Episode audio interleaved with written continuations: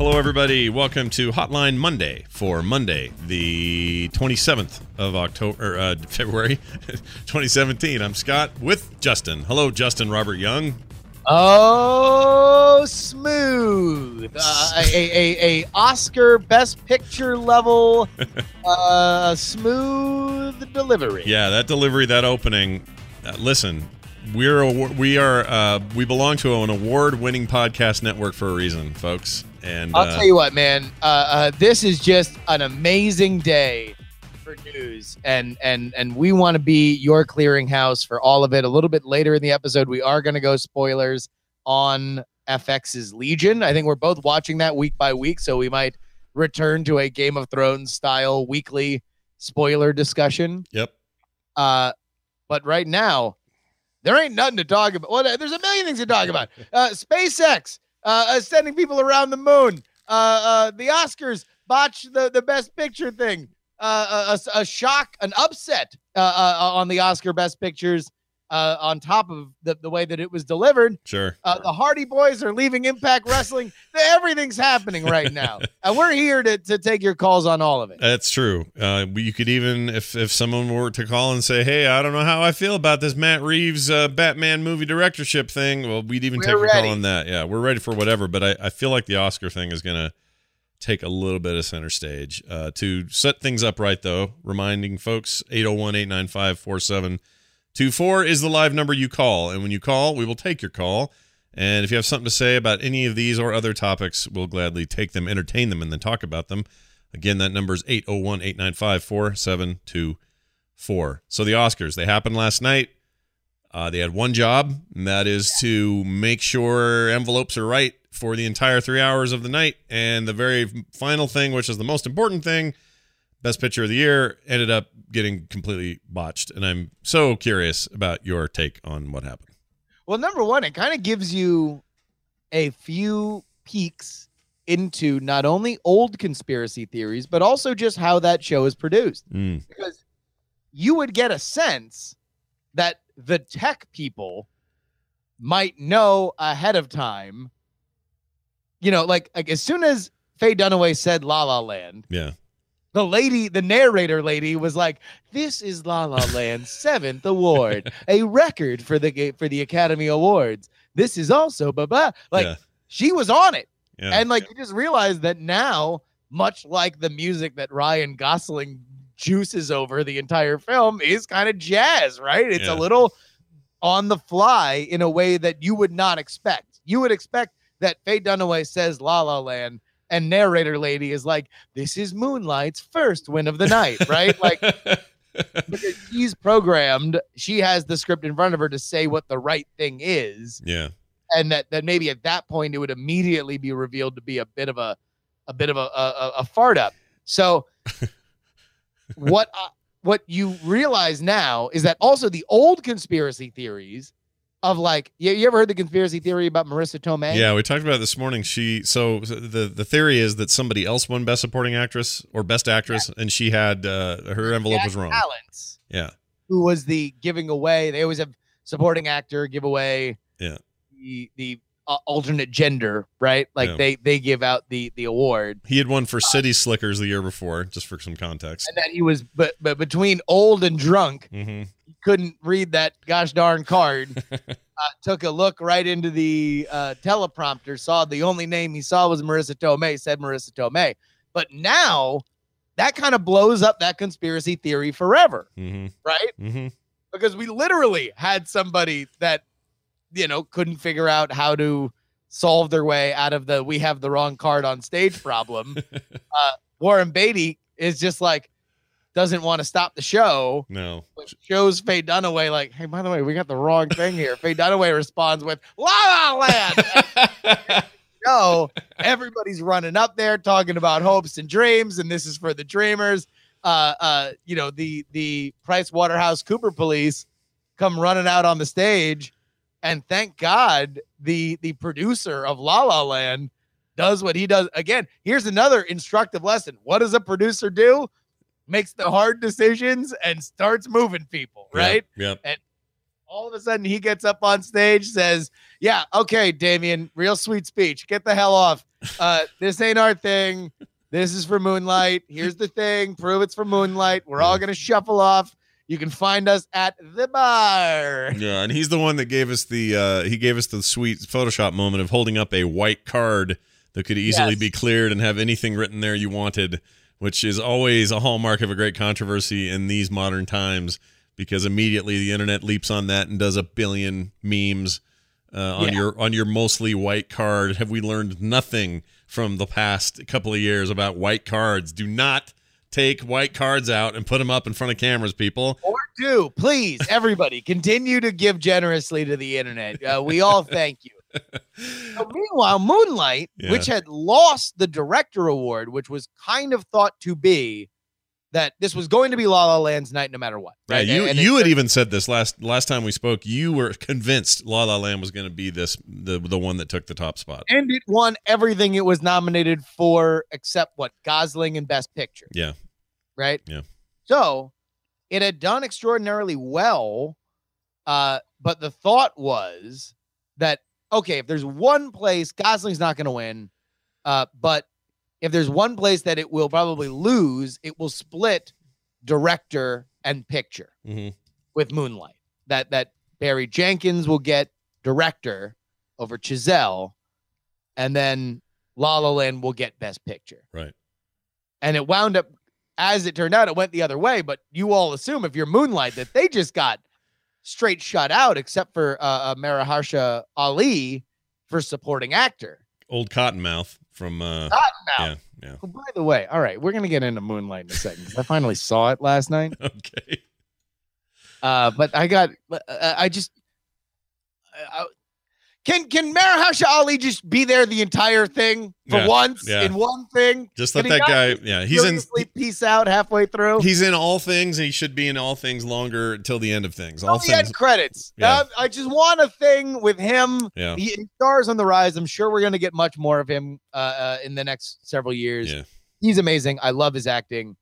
Just give me a thing where he doesn't die or just get written out halfway through the the the, the project, whatever it is. Yeah. Spoilers for both of those. Um, but yeah, so there we go. That's that's uh, uh, uh, the, the the the whole fart around uh, uh, at the end. Apparently, it's Price Waterhouse Cooper. They went and took the uh, they, they they took the L on this one, and it is a mighty big L uh, to take. But they wound up giving the wrong card to Warren Beatty when he was uh, out there on the stage In the Uh, wrong envelope too, right? Because it was the wrong envelopes card, wrong envelope. Right. So you got the wrong card inside the wrong envelope. He sees it and is of the tradition of the show must go on. So doesn't want to do anything, but looks very suspiciously suspiciously at it, up again, down again, looks into the envelope again. Like not just like some normal cheeky, oh hey, I've got the envelope and look what I get to do here. And And he keeps checking it. yeah, He keeps checking it to find the right card. Lo, it will never come. yeah, It is it is not a magical production tool. It is it is indeed just the award that, that went to Emma Stone not but minutes before. Uh, so yeah, no, this was this was a a hilarious uh, uh thing. Which two things immediately come to mind Steve Harvey. Oh no, sorry. Go ahead. because I'm a wrestling fan. This is a well known wrestling finish. Yeah, it is. I don't know. I don't know if you're familiar. hmm It is called the Dusty finish. Yeah. It is where you have usually in the in the middle of the match, ref gets knocked over, new ref comes out, Yep. right? The good guy wins. The crowd goes wild. Everybody's so excited that the good guy finally achieved it. And the next thing you know, the mean old boss comes out and says, "Yeah, but the original ref was knocked out. Turns out this is a disqualification. that means that the bad guy gets to keep the championship." Now, obviously, I think people are more excited that Moonlight got it than uh than than they would have been for La La Land. La La Land was kind of the favorite, Moonlight being the underdog. But this was textbook professional wrestling. Yeah, totally. That's what it reminded me of when I saw it. Uh, so did the Steve Harvey thing some year ago, or whatever it was, when he accidentally gave the the wrong crown Still a away. great night. Still a great night. I mean, Right. that was him screwing up, though. Yeah. That was that was just the, the the card was written in a weird way Mhm. that, like, at the end, you do you don't have anything on that card but the one thing. This is like this is like uh, uh, John Travolta saying Adele Dazeem when there's actually an Adele Dazeem to give an award to. Like it, it's the weirdest thing I've ever seen, and it made me realize two things. One, take away all the glamour, the glitz, the money, the red carpet, all that stuff, and what you're left with is probably a very ramshackle, uh, difficult to run production. And all we'll get to hear about for the next two years, probably or more, is how careful they're being now with those sorts of things so this would never happen again. I mean, the minute next year starts, they'll say, well, we're going to find out if this is the year or this happens twice in a row. What do you think, Bill? And it's going to be that kind of talk forever. It's going to drive me crazy. But it made me realize that these kinds of things are complex, they're nuanced, they're hard to do. So you can't just expect it all to just go and come into place in one tidy little package. Uh, and number two, like you were saying before, and I don't know why this was such a realization to me, but announcer lady must have 10 up to 10 descriptions Yeah. of winners in front of her and she's just waiting to hear like the rest of us who it was so part of me's like oh it really is top secret by these price waterhouse cooper people Yeah. or and and so secret that that's kind of cool in a way like i i always just thought that was kind of a sham and that everybody would know and of course they knew and you know stuff leaks all the time and of course the lady in the booth would know but the lady in the booth didn't know No, nobody knew. Yeah. I mean, like it literally got into them giving their speeches mm-hmm. by the time somebody ran out. I mean, you would have figured at the time it takes everybody to hug each other and and you know make their way up to the uh, up to the stage that at some point some cue ball from PwC is going to run out there screaming and saying no no no sit down, right? right yeah it was fascinating that part of it. And i didn't see most of the ceremonies. I did of course see that. Um had a very busy day yesterday. But any other uh su- surprises? I mean there was the only other real controversy was they had uh, they had a photo up in the in mem- memorandum thing that said a lady died who was still alive and well. Um What doodle. and was not the lady who was the name of the person they say had passed away who had passed away. It was indeed her her friend but Yeah. was very much alive which it feels like almost the same mistake in a weird way because it's just confusing one person for the wrong person um, but outside of that you know pretty much weirdness free did you agree with most of the awards like uh, your casey affleck and your i don't know your oj made in america and your emma stone and your whatnot Yeah, you know, there wasn't a lot that I found. I mean, it kind of went chalk based on what everybody thought. Um, I, I haven't seen Manchester by the Sea, but uh, you know, the people that love it really, really love it. Um, I, I do want to talk about Moonlight, though. Oh, okay. Oh no. All right. Let's get in. Let's dig into this. We're not even going to go. To, we're not even going to go to the um, the Casey Affleck used to have his wiener out in the office or whatever problems that he's been having. Uh, I mean, hey, listen, uh, there is. You read the creepy stuff that apparently he went through while shooting. Uh, uh, what is it? I am not here. yeah. Oh, the one with what's his, the fake the fake The documentary thing. documentary. Yeah. Yeah, I heard about that. It seems like that entire project was. I mean, uh, I don't want to cast aspersions, No. but uh, trouble, a, a, a haunted pirate ship. That that whole project was. It All doesn't right. seem like many people really came out clean from that one. No, no, no. All right, before you, oh, they hung up. All right, I was going to take a call, but now we're not. So, go, oh, yeah, we are. I'm going to take this call, then we'll talk about your talk movie. Moonlight. All right, see what's happening here. Hi, you're our first caller today. Who's this? Oh, hey, it's Jonathan in New York. Hey, Jonathan in New York. What's going on? Not much. Uh, just trying to feed my cats uh, after going to work at six o'clock in the morning this morning, which Yeah. is fun. Yeah, are, is this one But of I don't, I don't, You don't know what we're talking about. I'm guessing. I don't right? know what we're talking about. Yeah, I, I don't. I'm That's guessing it's the Oscars. It is. So, did you see any of that nightmare last night where they screwed up the thing at the end and had to switch over who won and all that? yes, I did. Uh, and what's your take? What's your hot your hot lick on that? Uh, I my only take on it is that I, you know, given given that I have listened to most of the shows that you guys put out uh, over the last couple weeks, and and and the complete uh, affirmation that La La Land was going to win, uh, win rather, I was extremely happy to see something which I considered a very important film Mm. uh, in Moonlight to be to be the one that actually didn't end up being the winner. Um, where, where I where I worry about the entirety of the whole Oscar process and where I kind of dismiss the Oscars almost in general is that I feel like they're almost I want to believe in the veracity and the sincerity with which they nominated that movie to be the best picture of the year because I think it actually was, though I did think Arrival was very, very good and, and probably would be my second, if not almost my favorite film of the year. Yeah.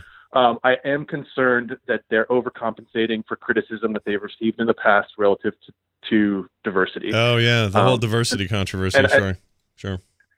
and that's kind of that's kind of my my take on it. But All other than right. that, No, That's Uh, awesome. Hey, good luck with your cats. We're going to talk about this very issue. So, Justin, before we dive into what you thought of Moonlight, how much of its win do you think it, or maybe this was what you were going to say? Yeah, well, well. let me uh let me just say Okay. that we finally found what Hollywood loves more than themselves. What's that? you not being able to call them racist? so, are you telling me that in one year they were able to go from last year's, uh, you know, it was all the Oscar rage, So white. yeah, right? Oscar so white, or the whitewashing of, of of Hollywood, blah blah blah. That from that moment where every nominated everything was as white as rain, to this White, year, this year where they got to okay now let's say you're right and let's say jonathan's suspicions are right. And it's easy in the climate of the conversation to jump to conclusions okay? I'm going to say that out front because that can kind of happen. It's possible for someone to say something offhand but have it be taken as something because of the current uh, something that happened in the news today or whatever. So keeping all of that in mind um what's fishy to me is that it only won the one and no other connective tissue. Not unlike saying, uh, all right, we're going to give Spielberg. no, no, Moon- no, Moonlight won uh, for for uh, best supporting actor. Oh, that's right. It did. I forgot about that. And and by the way, the way that that movie is structured, if you're not familiar, Moonlight basically takes place in three acts, where the main character is played by three different actors. Right. It's him as a very young boy, him as a like middle school, maybe early high school teenager, and then him as an adult. Like we're we're probably gonna guess mid twenties. Yep. Uh, maybe mid to late twenties, something like that. Right. Um, so it would have been hard for any one of those actors to get a nomination just because the way the movie is structured. Yeah, you don't hear about that happening very often, where one of the ages of the character in question gets gets Yeah. a nom, and Whereas it's it makes a little bit more sense for supporting actor where you don't necessarily need to be on screen for a ton of time. Yeah. Uh, and I do kind of feel like considering the amount of screen time that he got, uh, uh, Ali's Oscar for best supporting actor is really more of a recognition for the entire cast right. because although he is the most admirable performance there, it's not a ton that you haven't seen before out of him. Right. Um, it's very heartfelt. I will say, it's not totally clear. Like they don't layer it in in references. Besides a, a little bit of the fashion of exactly when the early scenes, the childhood scenes, are supposed to take place. But let's assume they are in the mid '90s. Uh, uh, you know, Mahershala Ali's performance is maybe the most enlightened drug dealer that has ever operated in Liberty City. Yeah. All right, so yeah, gambling man says it's in the it's in the 80s. Yeah, I got a vibe that it was it was uh, uh certainly late 80s, maybe maybe uh, early early 90s. Yeah. Uh, uh, and good news is is correcting me. Mayor uh Hersha, Mayor uh Hersha Ali. Mara Hershaw Ali. There you go. Yeah, I mean I'll just call him Cottonmouth. It's fine. Yeah, call Um, him Cottonmouth. And by the way, anyone who was going, well, that sounds racist. Cotton and the slavery. No, no, no, no.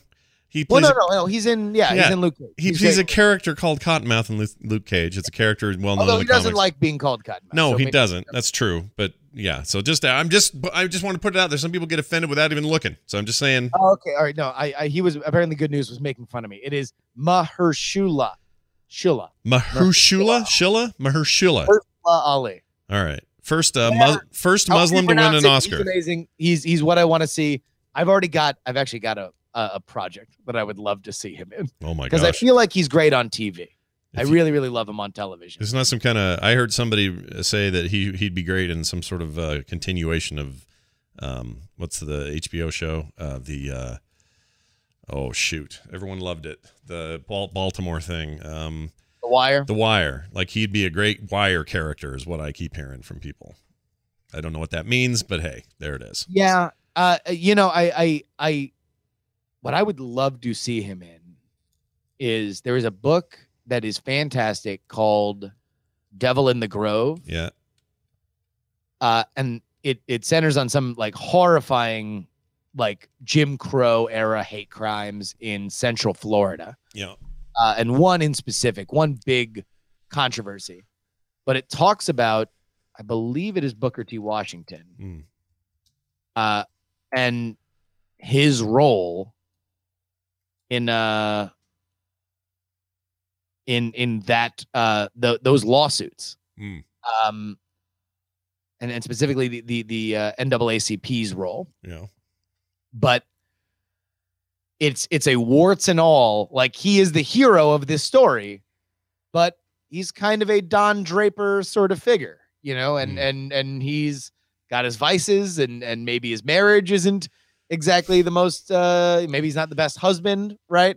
But i would love i think now is the time that we are ripe for a warts and all look at some of the heroes of of, of the civil rights movement just because it's we, we are in a place where we want to explore that kind of stuff. And i think now much in the way that all of our heroes deserve to be looked at in in in, in the cold light of day for the complicated people that they were i think he would be the kind of actor that would uh really bring a character like that to life Interesting. Uh, you're on the air. Who's this?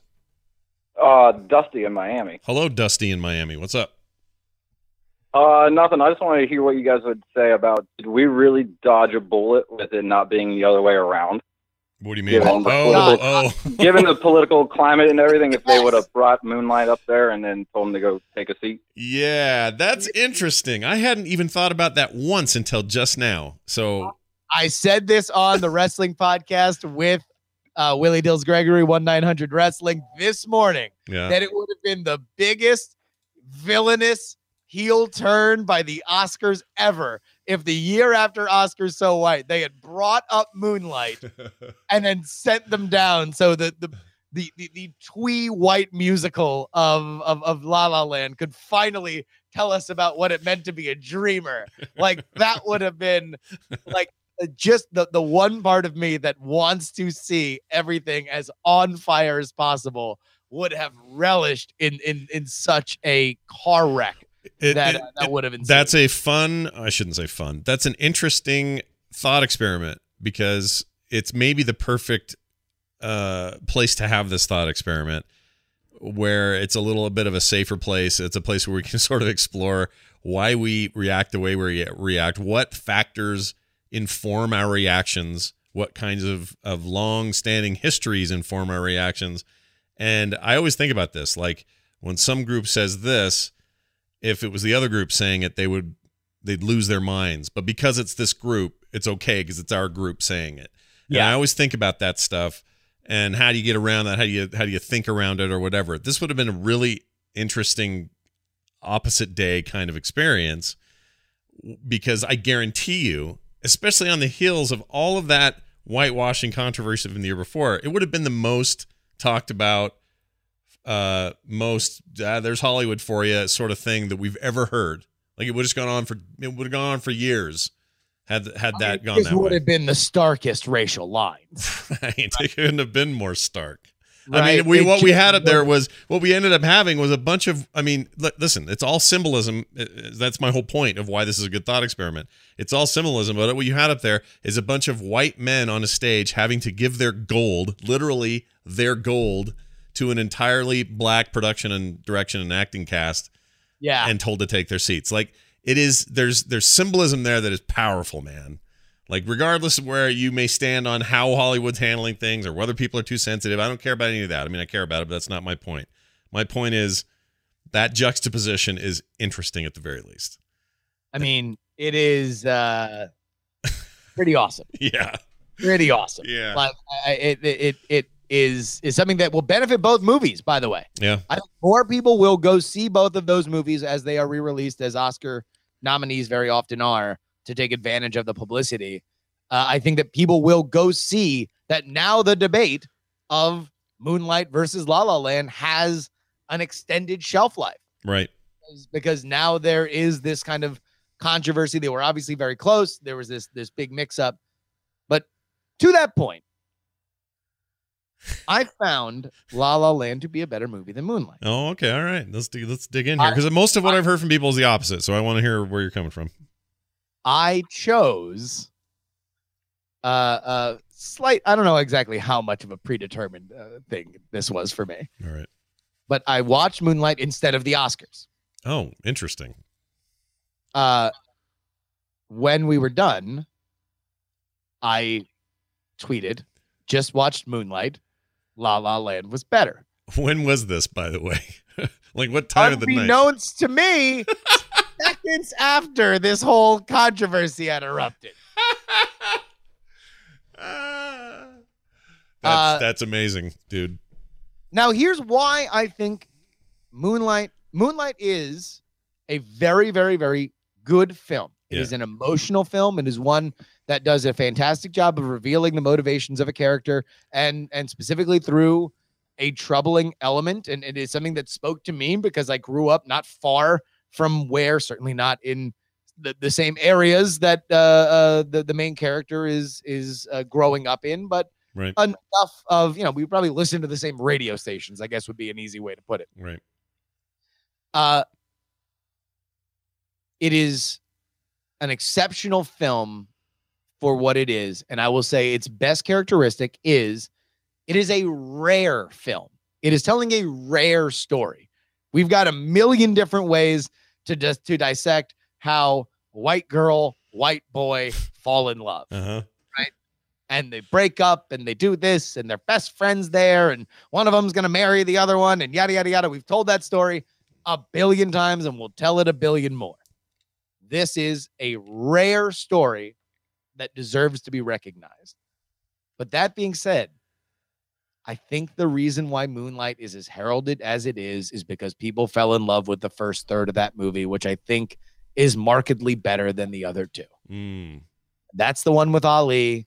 That's the one where he's a kid actor, where you get a little bit of this weird kind of uh uh not Larry Clark creepy uh you know look into the things that kids do to each other, you know, Mhm. uh uh specifically when it result revolves around budding sexuality. Um but certainly a little bit of that uh, and it, it brings you to different kind of places that you you're not used to seeing on screen uh, and that's great. And then it gets into these other levels that I I think have their great moments, but it sort of ends in a in in in a bit of a weird place that I did not. I, I had kind of. It, it became me not rooting for the main character by the end of it. Yeah. It was me just watching this story that I can appreciate as hard fought, but it wasn't like I was rooting for one way or another, which the end of La La Land, you are forced to take a, a side because it provides a, a, a fork in the road illustration of, of where these characters would have gone. And you are forced to say, well, am I happy with option A or option B? And granted, that's a very stark spelling out of it, but I had a rooting interest. I wanted the main characters to make certain decisions. Sure.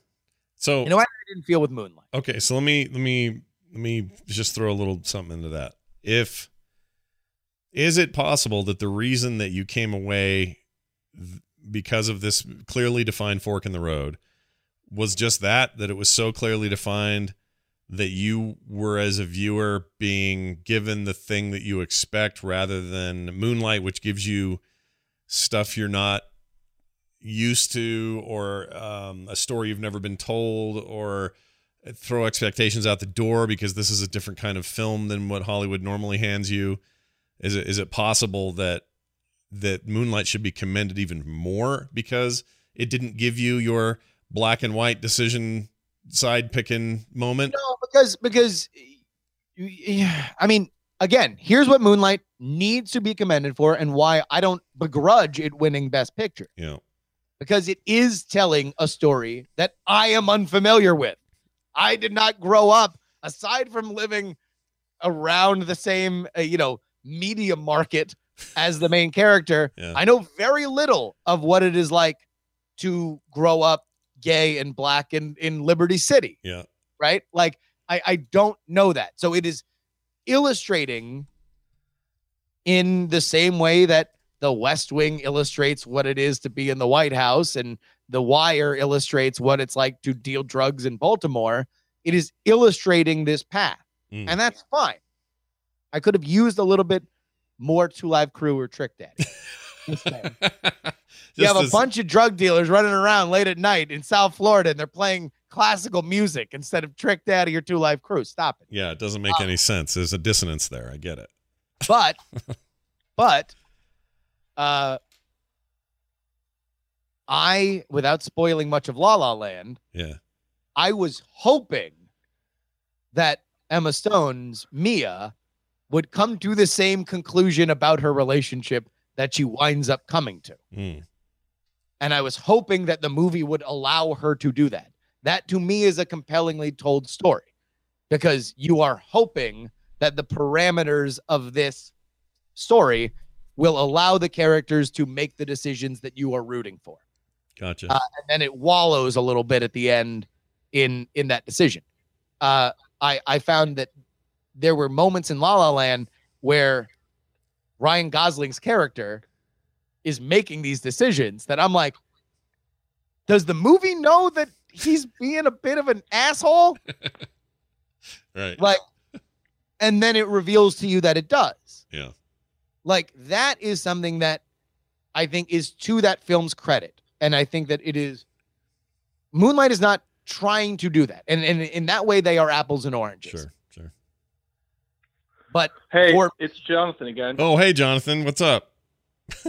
Uh, I Justin, I, I just wanted to take slight umbrage, and I think, it up. I, and and this is, so this is where I think I and and look, I enjoyed La La Land. It was a fun movie. It was great, and I I see your plot points and where they are. I think where I think that Moonlight was an important film, and I think perhaps this is where the Academy is taking a stand on where they have the opportunity to use their platform to say, this is something we need to talk about. Um, is it's it's it's putting it out there for the entire country that this is the most important film of the year, and it's a it's a controversial. it- It's not. It shouldn't be a controversial topic, but it is, um, and it, and it's going to get other people to have a dialogue about a conversation outside of in obviously in the current political climate, which is is which is obviously very sensitive and maybe sometimes combative towards you know the subject matter. And it was it occurred to me specifically when I was at work this morning, and I was in a room, and I'm literally the only white cis male in the room, surrounded by you know a, a number of different either diversities or whether that's you know racial or you know uh, sexuality, whatever, and and people were dramatically affected by the fact that this film won. Like they they they didn't think it was going to be there. It was kind of like a dark horse thing. Yeah. So I think like that zeitgeist and that sort of momentum is kind of a really kind of positivity that I, I think that the country kind of needs at this point. Yeah, it's Um, it is and- it is in certain certainly in certain circles. Like where you're where you're going to work, you're going to find that kind of diversity. You're going to find that kind of reception. You may even find some somebody who's like, "Oh, I don't agree," and then you can have these reasonable conversations. But I don't know how I don't know, more, I don't know how Moonlight's landing that- in like Wyoming or Idaho or uh, freaking. but does Moonlight? But does it, but does, even if it doesn't land well initially, doesn't it c- perhaps create a kernel of the idea that it might make someone who wouldn't normally see it see it? Uh, probably, yeah. And I think Yeah, but but And I here- think that's we, kind of an- we get we get into I think another whole discussion, which I I, I take your point, and and I very much uh, think that if you are giving Moonlight the Best Picture Oscar, you are you have to factor in that it is an important movie and that it is a rare movie that we don't see this a lot, Yeah. and and this is a well done version of it, maybe the best well done version of a gay coming of age story that we have ever seen, and we need to make sure that it gets on the big platform. Which is why I don't begrudge it winning. Right. Again, I want to make that clear. Sure, like, like I don't. If somebody wants to say that's the best movie of the year, that's fine. It was not for me for for the character and plotting reasons, uh, but I can understand where people, uh, uh, where, where people were were extraordinarily affected by it. Mm-hmm. Absolutely. Yeah, where I'm at with so so okay. So last year, uh 2016. Hold on. Uh when the 2015 Oscars were revealed. Yeah. We had uh these the movie that won was was it Spotlight last year? Yeah. Yeah. Spotlight is an incredible movie. I don't begrudge it winning. It was one of my favorite things I'd seen that year. I loved Spotlight, but I loved Fury Road more. Shocker, I know. But I loved Fury Road in a way that is a little unnatural, if I'm even being honest with myself. I feel like that's just kind of where you're at. We're not, you're talking about why you preferred one over the other. I oh, and also I'm I'm being a bit of a troll. Like I mean, because like, it's not like I really even liked La La Land that much. Right. Like you know, there, I think La La Land was good, Mhm. um, but it is a bit of an unbearably twee movie where you know a, a fairly hapless characters are making you know uh, uh, decisions that in a in in the in the context of the story are like oh look at what cute people doing cute things. And then you actually look at the behavior that they're enacting including uh uh, uh Ryan Gosling's uh you know just cliched like I'm here for the art man. Capital A R T. And then he gets this amazing job with you know playing music that in all honesty really isn't all that bad and is extraordinarily popular. And he's like oh is there no greater hell? And and uh, uh what's her butt uh, Emma Stone's Mia is like sending non BCC emails to literally everybody in town which is like a gigantic massive like personal faux pas in reality but yet we root for them and yet we're excited when they're either happy or sad or they find some level of peace Yeah. Uh, so I'm being a bit of a troll, but it's a fun film. It's a fun film to go see. Moonlight is an important film, and that ultimately is probably the dichotomy between Spotlight and Fury Road. Right. Fury Road, fun film. Great You can movie, say important on a visual level, Sure. right? But no one's going to say the, that that there is an important cause being shed light on because people would to go see uh, Fury Road. Whereas Spotlight, you know, a, a a lionization of the press, a takedown of the sins of the Catholic Church, uh, Moonlight, a journey through the life of a troubled young gay black man. Like these are things that I think we are seeing now with Oscar voters mean more. Yeah. That the idea of we are Hollywood, we need to use our platform to spread this message is something that is more of a movement on the voting block. I, I agree, It's- and it's two years in a row in that regard. In, in terms of the the movie that had the most societal importance were the were the movies that have won two years in a row.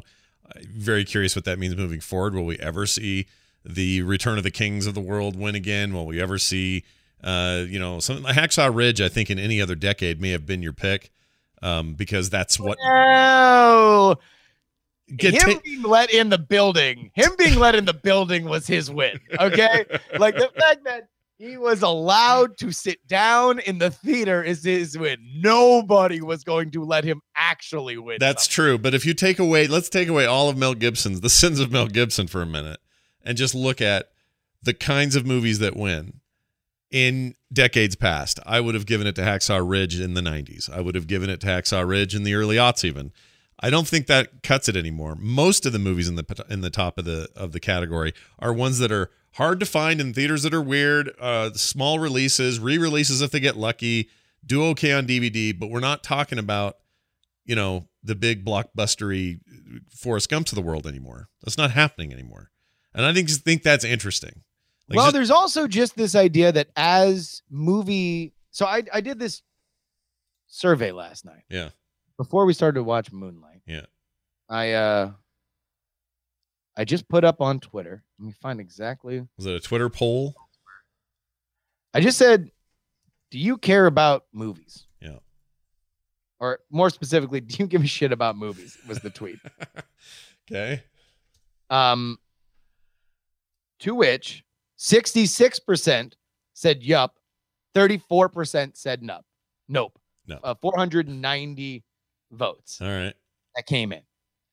And I really was just curious at like how many people are just like, man, I don't know. I don't like movies. Like I don't go to movies. I don't leave my house for the theater. Uh, maybe if someone's raving about it, I'll go see it, but I don't like to follow it like a genre. Right. I- I don't like, all right, well, here's my movie budget. Whatever comes out, I'm going to go see it. Like they're not those kind of people.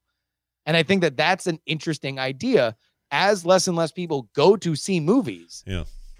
What are the movies that the people who make movies want to bring attention to? hmm Because it apparently is Moonlight, which now can, because of digital distribution, can be in every theater in America tomorrow if somebody wants to put the money behind it. Oh yeah, it could also be in, uh, you know, it could be on front page of Netflix in five minutes if they wanted. Like Yeah, there's there's so- we watched it. We ran it off iTunes. Yeah. All the I think all the the the Oscar nominees were on iTunes last night. yeah, that's more and more the, the the case, and that's how people are getting. A lot of them are already released. Like Manchester by the Sea has been an, uh, uh, advertised for me or to me for the last two weeks in a pretty Yeah. amazing way, considering I don't watch regular TV. I'm getting this through other sources, and and everything wants me to to watch uh, Casey Affleck act, I guess.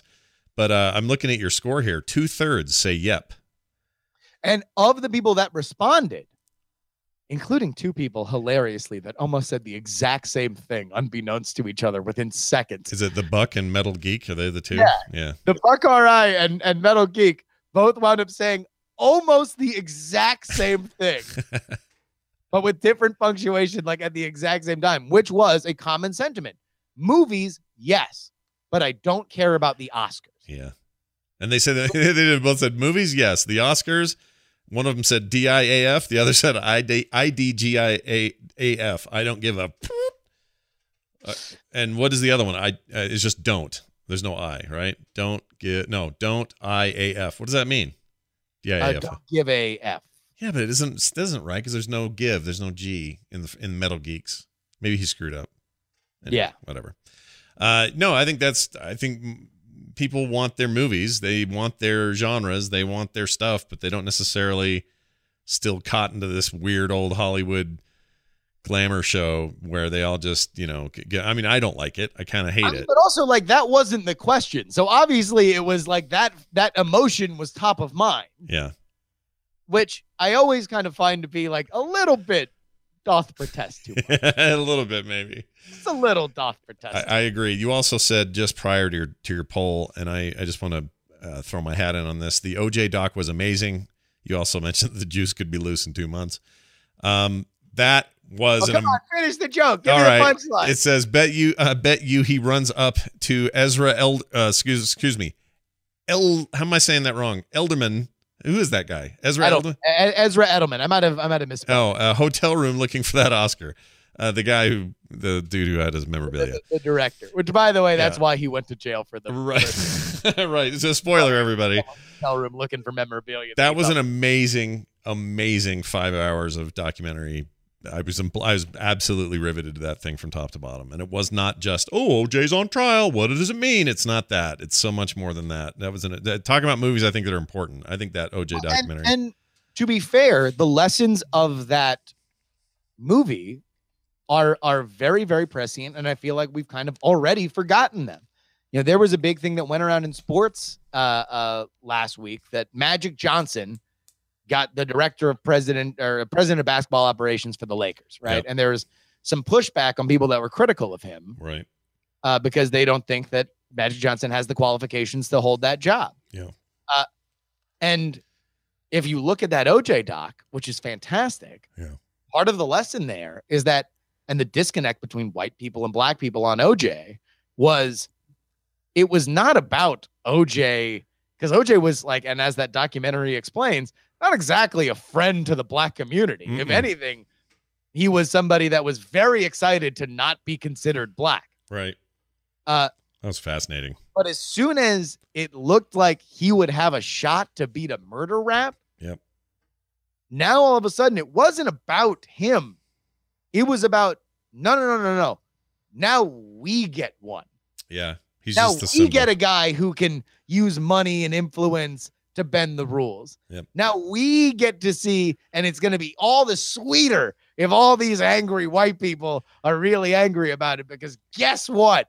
That's what we have to do all the time. And I think that that's part of the thing with Moonlight as well, is that it, that there is just like no. You want to know what? How many times has there been a black film that's great? It's great. Everybody loves it. It's not going to win the award, but it's great for all these very good reasons. It's not going to win the award. These are very good reasons. Sure. They don't want very good reasons. Like Selma. That's a good example of all the right reasons, but Exactly. yeah. Yeah, that's a good one. You know. That was last Uh, year. That was last year think also, that- I think. But That that's that's what you saw about the pushback to people that were critis- critical of Magic Johnson. That's what you see about Moonlight.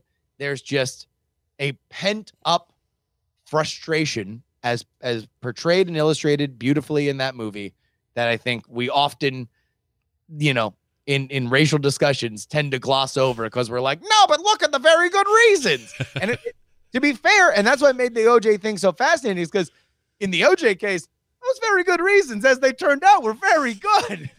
You know, but at the same time, doesn't matter. We're talking about two different things. yeah. Can we agree that Suicide Squad won more Oscars than they deserved? I just want to throw it out there.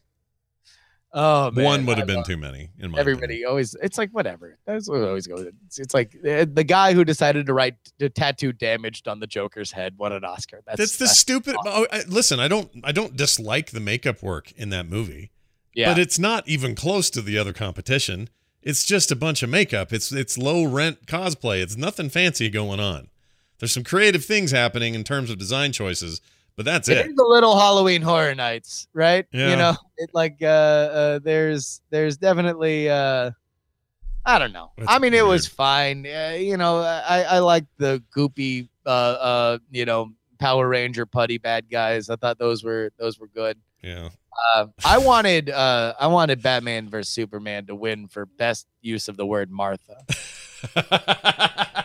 It needs to be a new the Martha Award. Every year they give out the Martha. They give the Cecil B. DeMille Award and the Martha Award. Everybody Award. whose mom's name Martha gets to get on stage and they all are shocked and they become best friends. I'm, I'm into this. I like you where you're thinking. All right, let's shift gears uh, before we cut out and talk about uh, Legion. This is FX's Legion, based on a comic book from the Marvel universe, an extension of the X Men universe, uh, about a character who is ultimately named Legion for reasons I don't know if we want to. I guess we want to tell people we're going to spoil here from now on on the show. Yeah, all right. So here, let's get anything uh, uh, out of the way. Uh, everybody, uh, uh, twitch.tv slash Justin R. Young. Uh, I'm partnered now. Oh, I So heard about this. Very exciting. Go ahead and, uh, and, and, and subscribe if you would like. Uh, otherwise, uh, every single day, five days a week, we're doing content right there on twitch.tv slash Justin R. Young, going live right after the morning stream. Mm. uh, every morning. So if you like this channel, you can just flip. Finally, Scott figured out the auto hosting thing. So now it auto hosts. Yeah. You can just uh, flip right on over. Yeah, I have an embarrassing. There was an embarrassing reason why. I'll tell you sometime why. But I'm anyway. almost positive I know what it is. oh, good. Uh, well, that's good. That's great news. Uh, Justin R. Young, everybody. So uh, uh, go at the very least follow up on that on that shite and uh, and know that we'll roll over to him often in the mornings as well.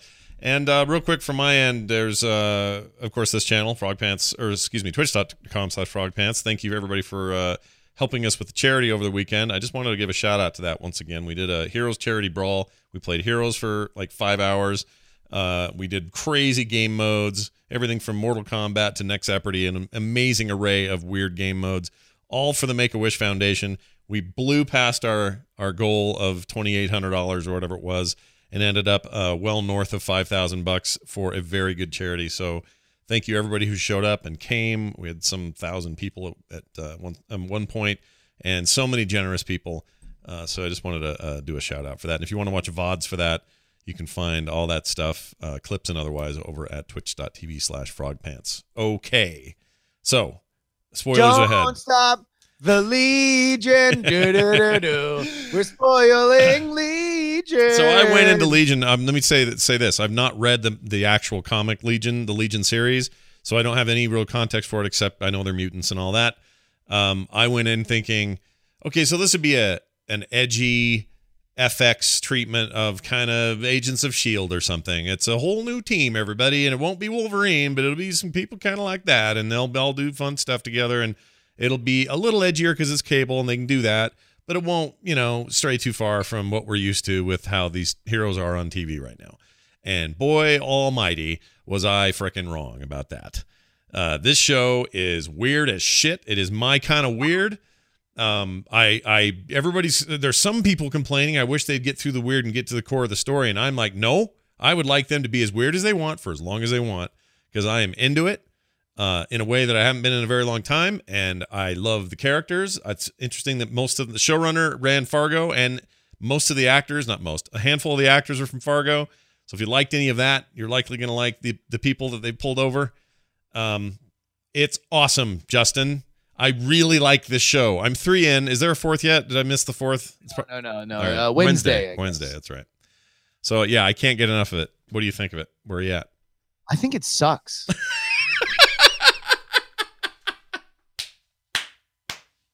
I'm just kidding. I'm just kidding. I don't hate the show. I love the show. I, love the show. I already knew you liked it because I'd seen you glowing on the internet about it. But that, oh, that I was love it. pretty I love funny. It, I love it. I love it. It's really Um, great. It's super great. No, all right. So here's what I like about and listen, I'm gonna go ahead and uh flash my noob my my, my noob shirt and, and say I di- I was unaware. I am totally unaware of the comic. I've never read any of it. Mm. Uh, I am I am unaware of the source material or how close or far away from it it is it is straying.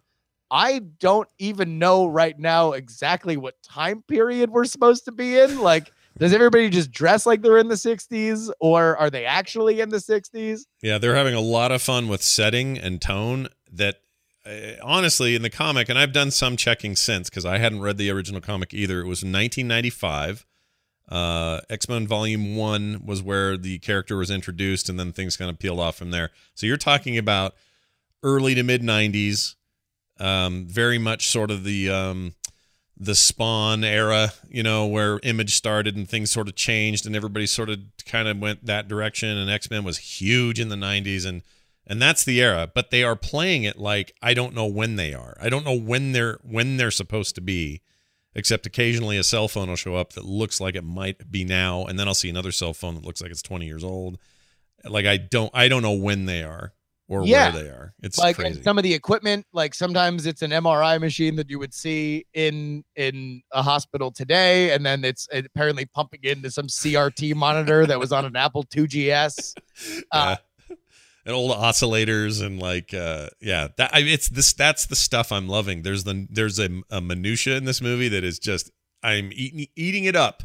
Like someone will walk in a room and wear a sweater and i'll go well i haven't seen that since my uncle marsden came to the house in 1979 and then i'll walk into another or see somebody walk in another room like oh well this is a very modern interrogation room i must say. Like it's just all over the place that way to its credit. I don't think that's a bad thing. Like No. it's working for me and, Neither do uh, I. yeah uh, what can I say about Legion? It looks like a movie. Yeah.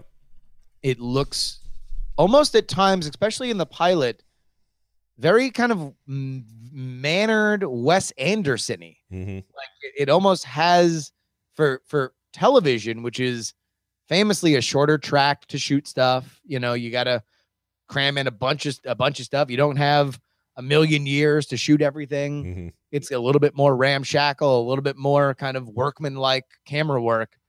This is on a a totally different playing field in terms of what they're trying to do. Um the acting is good save for the the main character kind of has Hugh Laurie Benedict Cumberbatch voice. So he, you guys know him as the the prince to uh, Prince uh, or Princess Mary's husband, who uh, again spoilers for that show, but he he's a British actor. He died uh, in that show. His character died in that show. Uh, oh in in in in uh, Downton Abbey Down, sorry, Downton Abbey. What I what did I say? Did I say I didn't say Downton Abbey. I thought I did. Uh, when she right after she had a baby and he went out in a little joyride in his car, things couldn't have been better, and then uh, he died in this car accident. So that's where you know his face from. It drove me nuts when I first was watching it. He's Yeah. fine. I mean, he's he's he's leaning into the the psychotic like you like he's like you expect has the voice where you know British actors apparently think everybody sounds like that. You talk from the back of your throat and you sound American. I'm Doctor Strange. Also, I'm House. Also, you have lupus, and here's the Legion powers. all right, I give you know you're not wrong. He's he's totally got all that. And I be, love it though. I yeah. love it. I love it. Uh, uh, the the rest of the characters, Aubrey Plaza. Oh my gosh. Just kind of throwing the heat on a level that I did not know she was capable of throwing it. Uh, she has obviously made her her bones playing very detached sexy kind of characters, right? Yeah, I mean, yeah. primarily Parks and Rec, where she was very detached and very, you know, she was basically the the ultimate uh, millennial kind of deadbeat type personality or whatever. And then a few things since where she was a little more, Man, yeah, not, not deadbeat. She didn't like owe everybody money. No, no, probably the wrong word to use. But yeah, she just kind of eh, whatever. And now I didn't expect this from her at all. This was like a total revelation and the funny thing is, and again, we're spoiling, so only people who watch the show want to hear this. Um, she dies in the first episode. Her her her person dies, and a huge part of uh, what I understand about Legion is that she's not really ever dead. It's not just a ghost or a apparition or a, a memory that he's dealing with when she's on scene. She, the way the Legion character works, and again, very limited understanding. I haven't read the comic but the way I understand it works is he takes on the actual characteristics of these people in a way that he can he can make them manifest. They can still sort of live on. They don't really die. Um, that sort of thing, and that's kind I mean, of her. If she's really dead in that first pilot to begin with, and she's just not in his head the entire time. Entire, so. entirely possible, but she's playing this kind of junky, d- dangerous, crazy person that is hot mess of yeah. a of a of a of a human being. Uh, just fantastic work yeah, by her. She's great. What I love the most about it though is that it's it's now steering and this third episode steered more into it than the previous two of like let's kind of get really into the psychedelic elements of the X-Men world of telepathy and telekinesis and astral projections and and stuff like that. Like there there's not a moment when you are not or, or, or when you are far that far away from oh wow that's crazy like this is like this very 1970s like let's do you know Uri Geller studies on whether or not this stuff is real. It, it's it's fantastical, mm-hmm. uh, and yet it is perfect in this narrative of Legion being a character that is discovering his powers, right? And the idea that, like, okay, it looks like this is the most powerful mutant in the world. Uh, wouldn't he think that these powers are schizophrenia? Wouldn't society tell him that these powers are are a mental disease? You know, yeah. wouldn't he be close to suicide? Mm-hmm. Shouldn't he be close to suicide if he did not know that this was something that was supposed to happen? Yeah. It's awesome all that stuff rings real and um and it's done in a way again outside of his Cumberbatch sort of American accent thing. Uh, it's done in a way that is totally believable to me and yet unbelievable at the same time. And it's hard for me to explain what I mean by that, but there are times where I'll see again this kind of we're in the 60s, we're in the 70s, we're in the modern day, we're in a weird future. Like we don't know where we are. Part of it is like, all right, well, this is just him. He's projecting this. Yeah. But then I'm like, well, no, he's not because this is happening and this is outside of him. And I love where those lines are crossing, where my expectations are being dashed. I love the guy that's a memory artist. I can't think of his yeah. name. Uh, the way that they deal with that is super interesting. And again, they're all hero tropes, especially like kind of the Professor X stuff, the the telekinetic stuff is. And, and imagine at the very basis here, or the very basic core level, he is Professor X and Jean Grey kind of mixed. He's got yeah. incredible mind powers, but also can control the physical world with his mind. He doesn't know how to yet entirely or how to truly control it, but he's got all this stuff like in potential. And that in in theory again makes him the most powerful mutant in the world, but there is a um there is a certain level of almost almost Mr. Robot level of we're not ever quite sure where if we're in the real world or that this if we're in his projections. And Yeah. so in a way I felt closer to him as a character and I have a very long time because it's not just simply I'm having my origin story. Ooh, it's more like I don't know what's real either, dude. And that weird lumpy thing with the yellow eyes is disgusting, and I don't want that in the room again. Let's see what we can do to not have that happen. And the idea of suppressing him turns him into his kid form, so he can't have power over those things, and those things are real enough that they can actually kill the people that are in these memories with him. Oh my gosh, it's great. I'm so into the journey. I don't even care if they if they spend the entire season doing this. I'm still think I'm fine with it. I don't think I need Well, them. and, and just so everybody can understand where I'm coming from, especially because we got such, I got such flack for calling Westworld ponderous and boring at times. Yeah. This is certainly a movie or a show that is reluctant to move very fast on its plot, right? Yeah. You know, he got rescued in the pilot and he spent two episodes now just kind of farting around in art class, right? Mhm. Like, you know, effectively and learning about his powers, but not getting any answers. Mhm.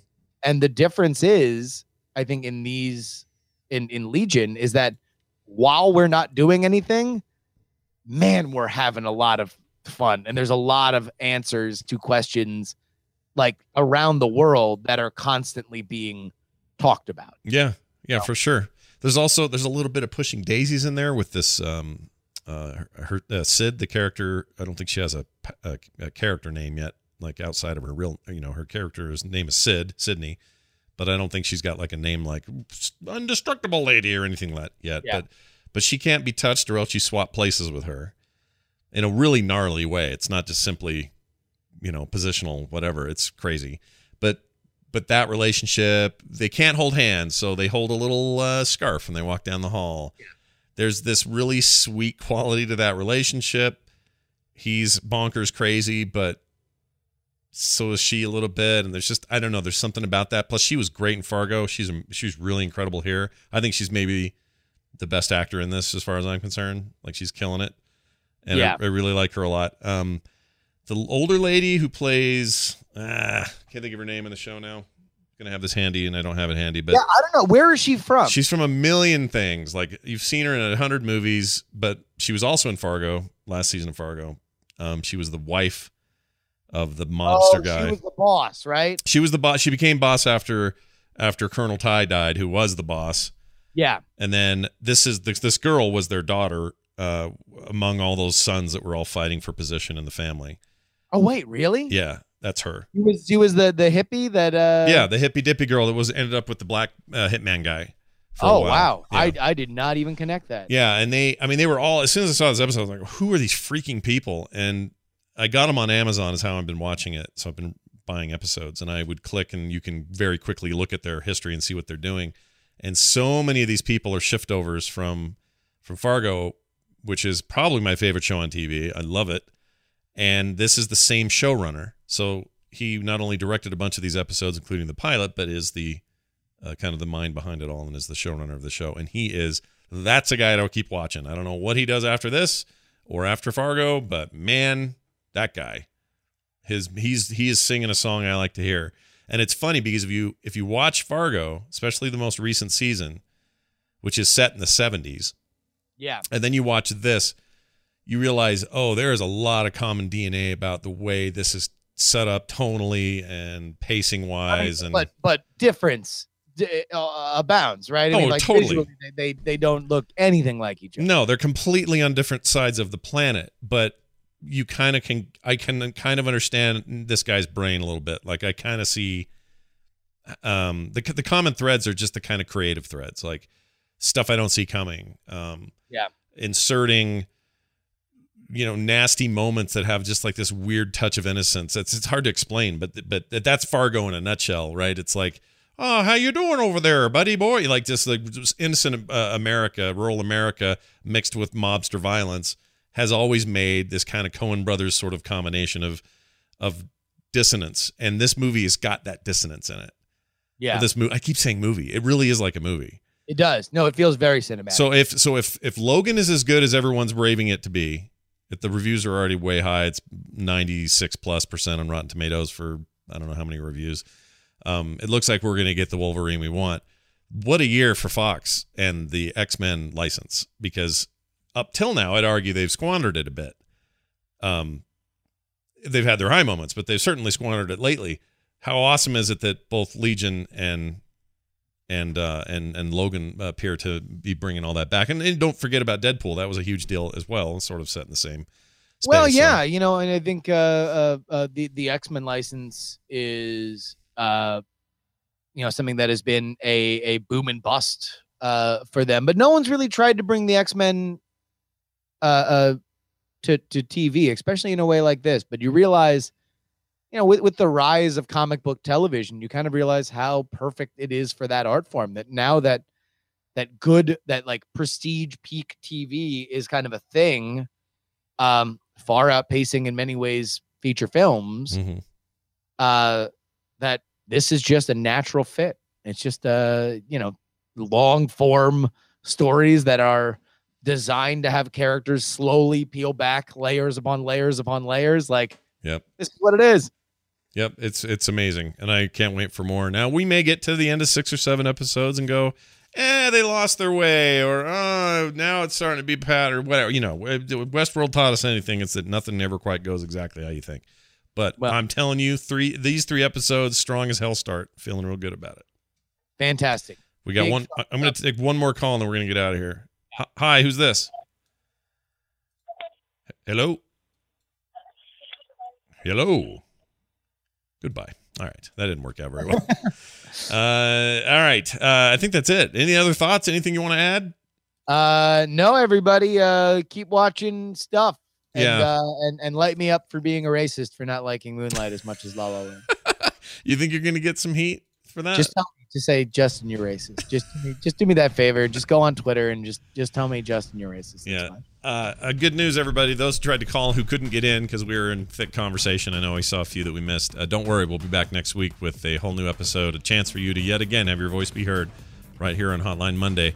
For me, for Justin, and for all you fine callers today. We'll see you next time. Bye.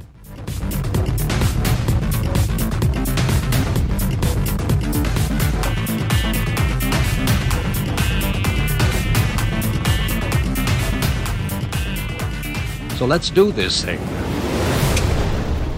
This show is part of the Frog Pants Network. Yes. Get more at frogpants.com.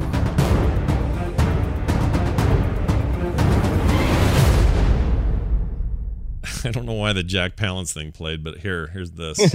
Hold on, Diamond Club. Diamond Club hopes you have enjoyed this program. That was really a total accident. I don't know why that played, but hey, we talked about him earlier, so all right.